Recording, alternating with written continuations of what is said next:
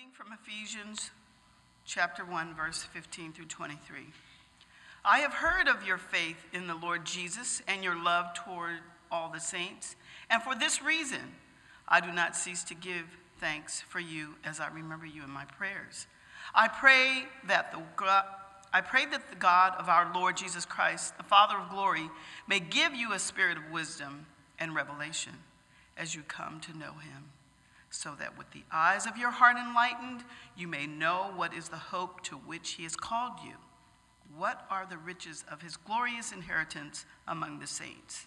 And what is the measurable great immeasurable greatness of his power for us who believe, according to the work of his great power? God put this power to work in Christ when he raised him from the dead and seated him at the right hand in the heavenly places, far above all rule and authority and power and dominion and above every name that is named, not only in this age, but also in the age to come. And he put all of and he put all things under his feet, and has made him the head over all things for the church, which is his body, the fullness of him who fills all in all. The word of the Lord. Now, have you ever seen somebody do this?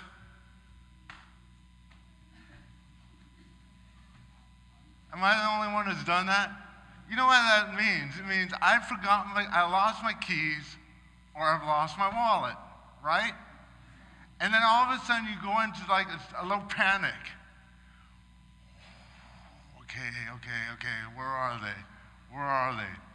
And what happens, you start backtracking and thinking, okay, I went in the door, and look, I have a camera on the door. You guys know that. And so I looked in the camera, and it shows that I had the key. So I got the key when I go in the house. And so I start backtracking. But the worst thing in the world is when I tell my wife, Do you know where my keys are? And she'll go, no, right away, without any thought. And I'll get mad and I go, look, at least pretend you're thinking. at least go like, no, that would help me.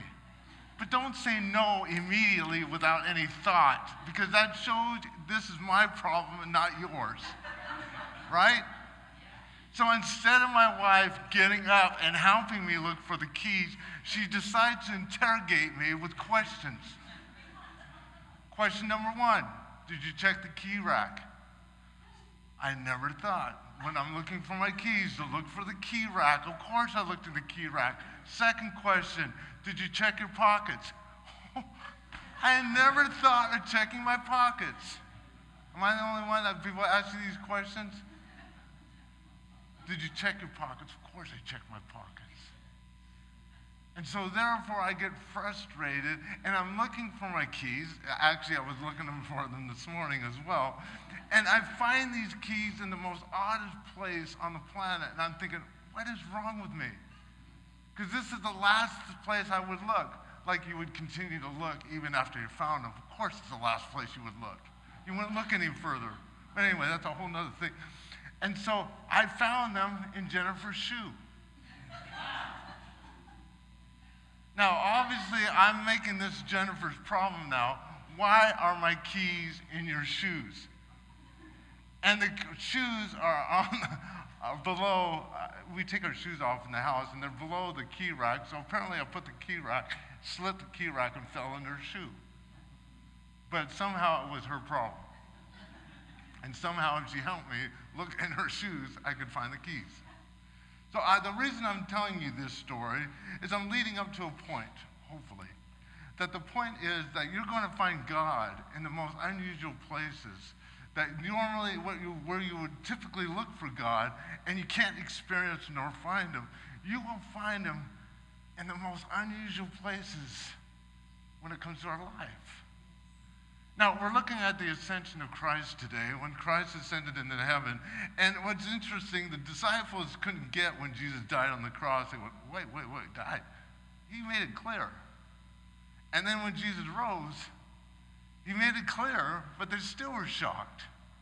So they were very consistent when Jesus ascended into heaven.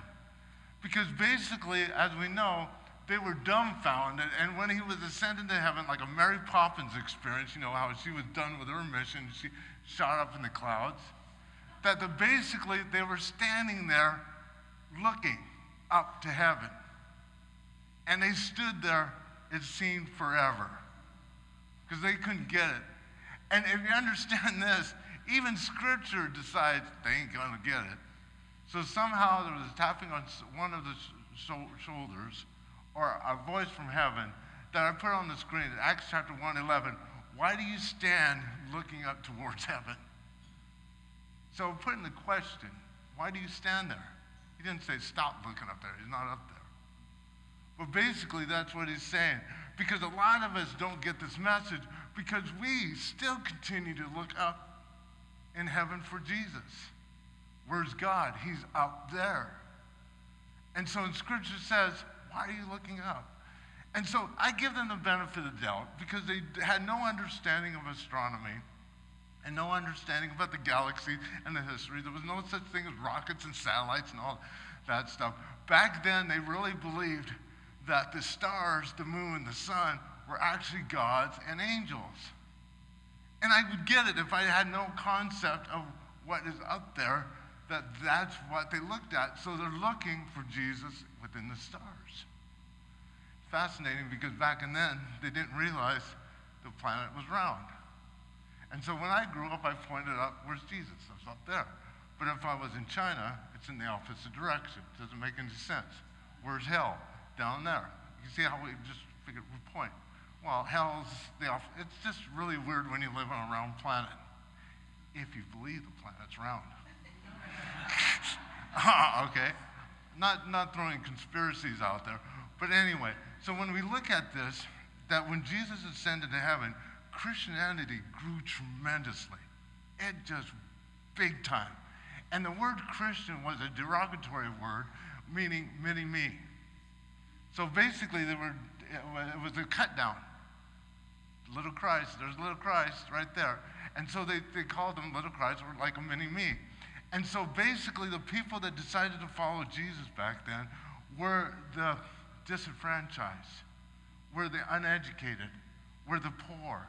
And it was growing tremendously, this, this thing. And so they were treated like fools by educated people because they believed that Christianity was a cult from Judaism. And so this is how it started. Look on the screen. Scripture tells us why this poor marginalized group of people called Christians basically exploded overnight. People wanted to join them because they had never seen anything like it. It was as if Jesus multiplied himself in his followers. These early Christians loved each other like Jesus loved, and that was very attractive to them. But then it got really bad because they were under the Roman Empire. And so, therefore, if you understand the Roman Empire in history, to declare anybody else but Caesar is Lord, you are in deep trouble. And so they were declaring Jesus as Lord, not Caesar as Lord. So if you look at history, they were trying, uh, Rome was trying to destroy the movement of Christianity by burning Christians at the stake and throwing them in the lion's den in public think, public places. So it would say, I ain't being a Christian, forget it. But yet, Christianity continued to grow. And if you look at history, it's interesting throughout history. Christianity grows its fastest when it's under persecution. And when it's not under persecution, it doesn't grow. You look at the United States right now, we're not under persecution. The church has plateaued, it's gone down. Because there's no need to grow, there's no need to a dependency on the Lord because of dependency on ourselves. It's really interesting if you look at the history here. And so this is where Constantine decided, you know what, I can't beat these Christians, so I'm going to join the Christians. So I'm going to become a Christian. So he becomes a Christian, and then he makes Roman, Rome itself, a Christian nation. This is where everything starts to hit the fan here. Because once the Christians had the power and the strength of the Roman Empire, their perspective of Jesus completely changed. And here's the thing which they all believed that Jesus ascended to heaven, But here's the thing look on the screen. They begin to think of Christ as an all powerful heavenly emperor sitting on the throne up in heaven calling the shots. And they saw themselves as soldiers ready to conquer and expand Christ's kingdom, even by force if necessary. And so we go, oh, good night. This is crazy because it, it, it's, it's about the power, it's about the strength, it's about who we know, it's about the political power. So here's the problem with that on the screen Jesus didn't live that way. Jesus that way, uh, teach that way, or die to conquer evil that way. Jesus showed us a God whose power is powerlessness. All you have to do is look at Jesus dying on the cross and see it. Perhaps that is why we tend to want to turn away from the cross. We don't want to look for God in a naked, shamed, vulnerable, powerless man being put to death violently. Now, here's the incredible good news for the broken. Because this is where, when Jesus knows that we are such a flawed society, a flawed world in history. And so, therefore, he knows to give grace. Now, a lot of people think grace is just, hey, accept, do whatever you want. But you tried taking our, uh, if you were part of our grace truck, it is deep stuff. It is hard stuff. And grace is the power to change. Grace is the power and anointing of the Holy Spirit moving upon our, life, even if we're a flawed, flawed person. Grace for all. Back on the screen. And so, if we want to see Jesus now, we need to stop looking up to the heavenly version of the earthly tyrant. Instead, we need to look at the small, the vulnerable, the broken, the imperfect, and at what the world often considers failure. Why? Because those are the only places where there is space for grace. Now, Dana is part of the Stephen's ministry, and we're trying to figure out Stephen's ministry. I want to throw a picture of Dana and her, her two kids. Wonderful kids, Noah and Dallas. To me, they're perfect. And so we went out to lunch because we were going to talk about Stephen's ministry, and they go, they want, Dana comes up to me and says, they want to ride in your car. And I said, sure, no problem. So we all were in the car. Florida made everyone sick. And so, um, but I try to connect with kids. And I, I decide, how do you have a conversation with, Del, uh, with um, Noah? So I started this way. I said, hey, you know any jokes? And he goes, no, I just know mama jokes. so I'm a, I'm a 50, I'm, I'm a 56 year old pastor who no children, ordained elder from 1995. I am a man of God. And so immediately when he says, no, I don't. And, and I just know mama jokes. So I said, Your mama's so fat, she rocks herself to sleep trying to get up. And he looks at me and goes, What? I go, Your mama's so fat, when she jumps in the air, she gets stuck. No, Dana's right there. She's in the car.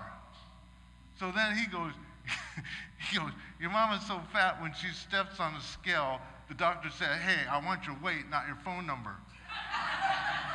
And I go, ooh, that kid's good. Okay? And so we had this kind of joking dialogue, but then I had the most deepest conversation with these kids that you can imagine.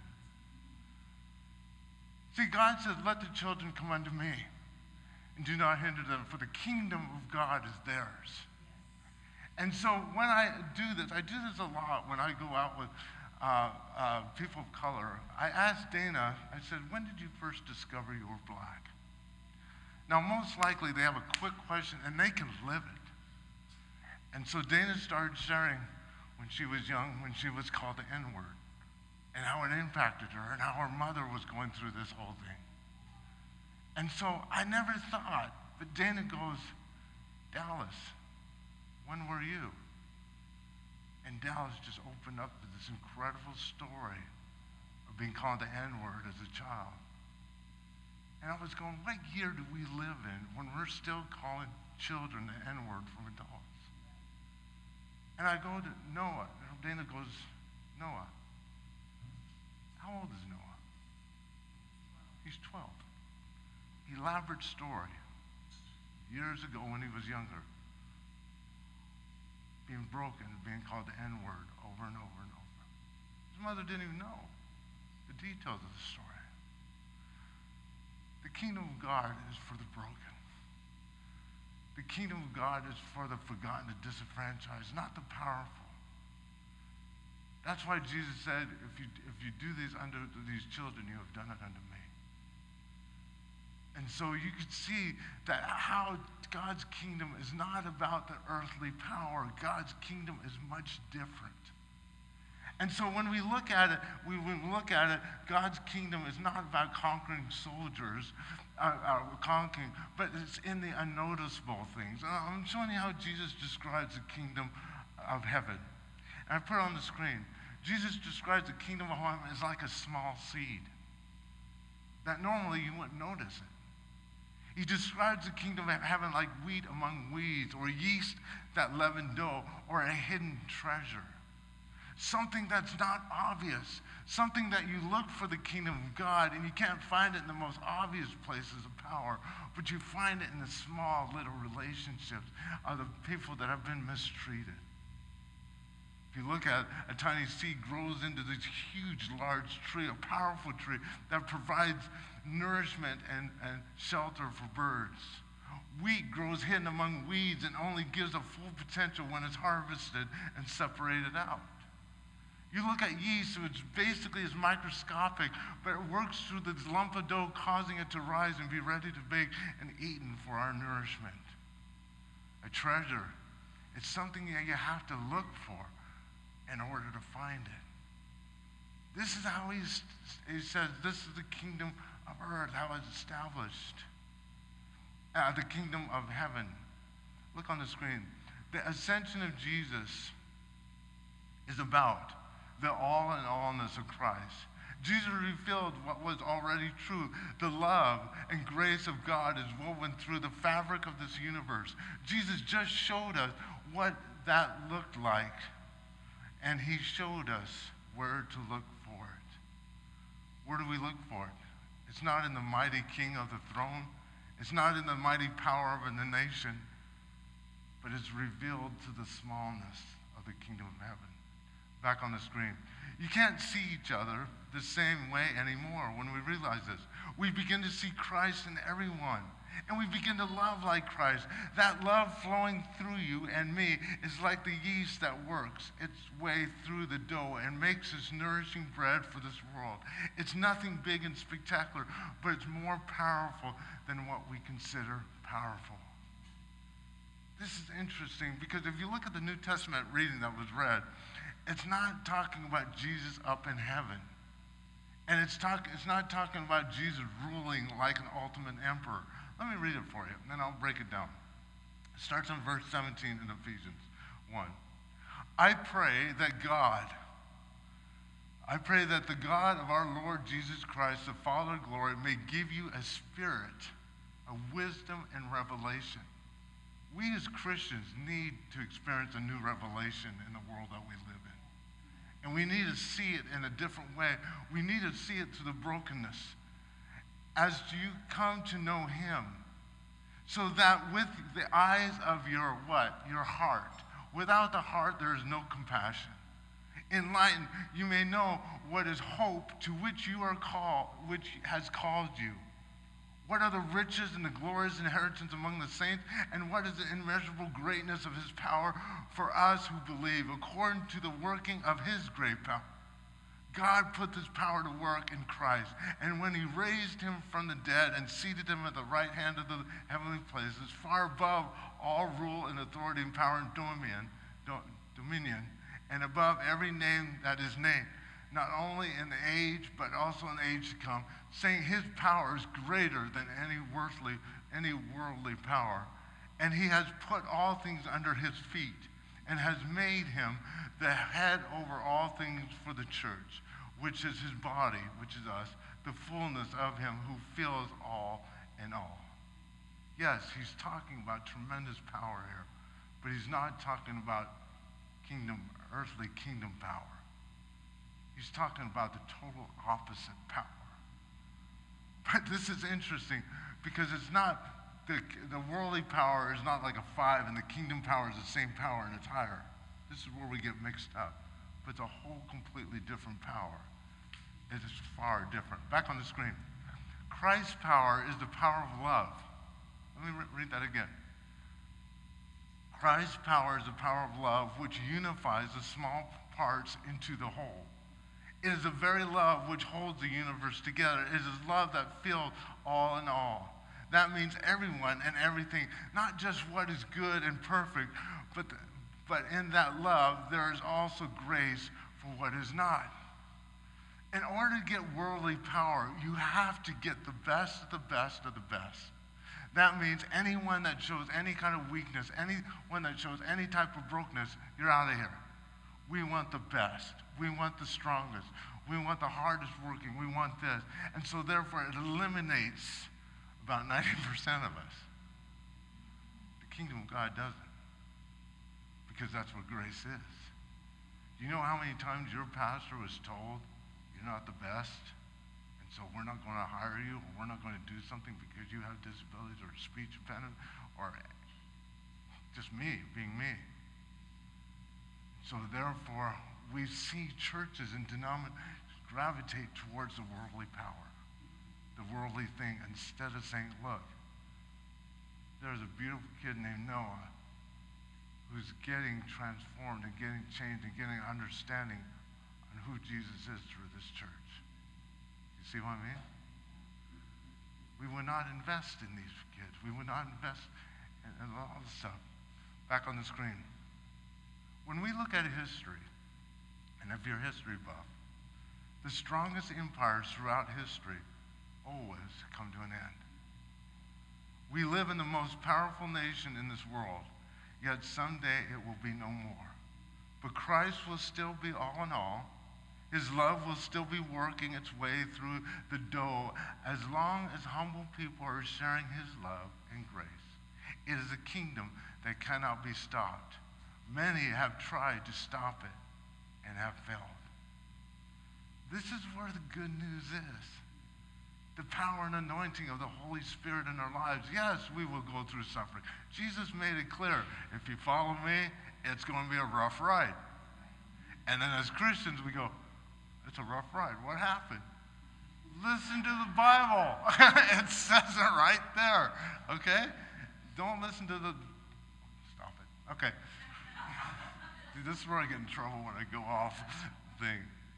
Jesus is good news, guys, for this church. The power of Christ, which is the love which holds this universe together, is as close to each of us as, as our breath. It is in us through the Spirit of Christ and, and the love. There's a huge grace that is, that is enough for any way in which, wait, wait, that is enough for any way in which we or our circumstances are not enough. And when we encounter the great love, it transforms us. Power does not transform us, it messes us up. You have to understand that. It messes you up. But love transforms and changes us. Now, as we look at our society, there's three ways I can close this message. There's the shootings that happened, the mass shootings lately. There's the Roe versus Wade. There's the immigration. Which is safe? None of them. But I'm going to take one. You mind? Remember grace. Remember grace. You know, it's funny because I have the best conversations with myself. And I, I, was looking at this sermon, I go, seriously, how do you just forget and just kind to go over and let people go and be happy and all that stuff? The Word of God doesn't do that. The Word of God is so relevant in today's society, but it's scary stuff. Let me introduce you to this picture, Scott Warren. Scott Warren is 36 years old. He's a college ge- geography instructor. And basically, he's part of a thing of no more deaths. He lives in Arizona, right on the border. He's a strong Christian. I won't hold that against him. But basically, he found out, did some study, that in the, at the Pima Medical Examiner since 2001, there were 250 migrants that died of starvation in the desert where he lives and dehydration. 250. And so, what his organization does, next picture, is he goes out and he says, I'm not, I'm not going against immigration, I'm not going against the laws, I'm not going against anything. But he goes out there in the desert and walks there and puts these jugs of water. That's all he does, just quietly during the night, puts these jugs of water and there's food. Because he's saying, there's no need to die. He was arrested. He was arrested in 2017 with three felony counts. One of them is transport and harboring migrants. He's looking at 20 years. But he says, I'm going to fight it because of my religion, because how I view Jesus. See, he takes Scripture pretty hard. When did we see you thirsty and we gave you nothing to drink? When did we see you hungry and we gave you nothing to eat? And so you look at this, whether you believe or not, I, I get it. We're not going board. This is 2001.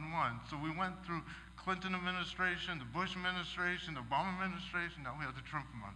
It has nothing to do with Democrats or Republicans. This is something our country has dealt with and will deal with. Let me introduce you to Teresa Todd, who lives nine hours in Marfa, Texas. She was driving home, and this gentleman was waving a flag, a migrant, and he says, Help me. My 18 year old sister, Esmeralda, she needs help. She helped Esmeralda into a car. She says in the article that she was totally dazed and hardly could walk. She texted her friend and said, uh, said, what do I do? How do I help this woman? And before the friend responded, that the Border Patrol pulled up and read her Miranda rights for harboring a fugitive in her car. She said this. She said, Can I have compassion? Or is it illegal to have compassion? Wherever you stand. Now, I know a lot of people, and I'll make it emotional, or what did. A lot of people will say, including myself, well, if they just stay in Mexico, then this wouldn't be an issue. And I remember watching a documentary because I'm hardcore into 9 11 documentaries. And I watched them all, and I still watch them because that thing affected me and screwed me up. And so when I was watching this documentary about the firefighters, they were talking about the people jumping, if you remember that. And he said it messed him up. Because this is what he said. Come on.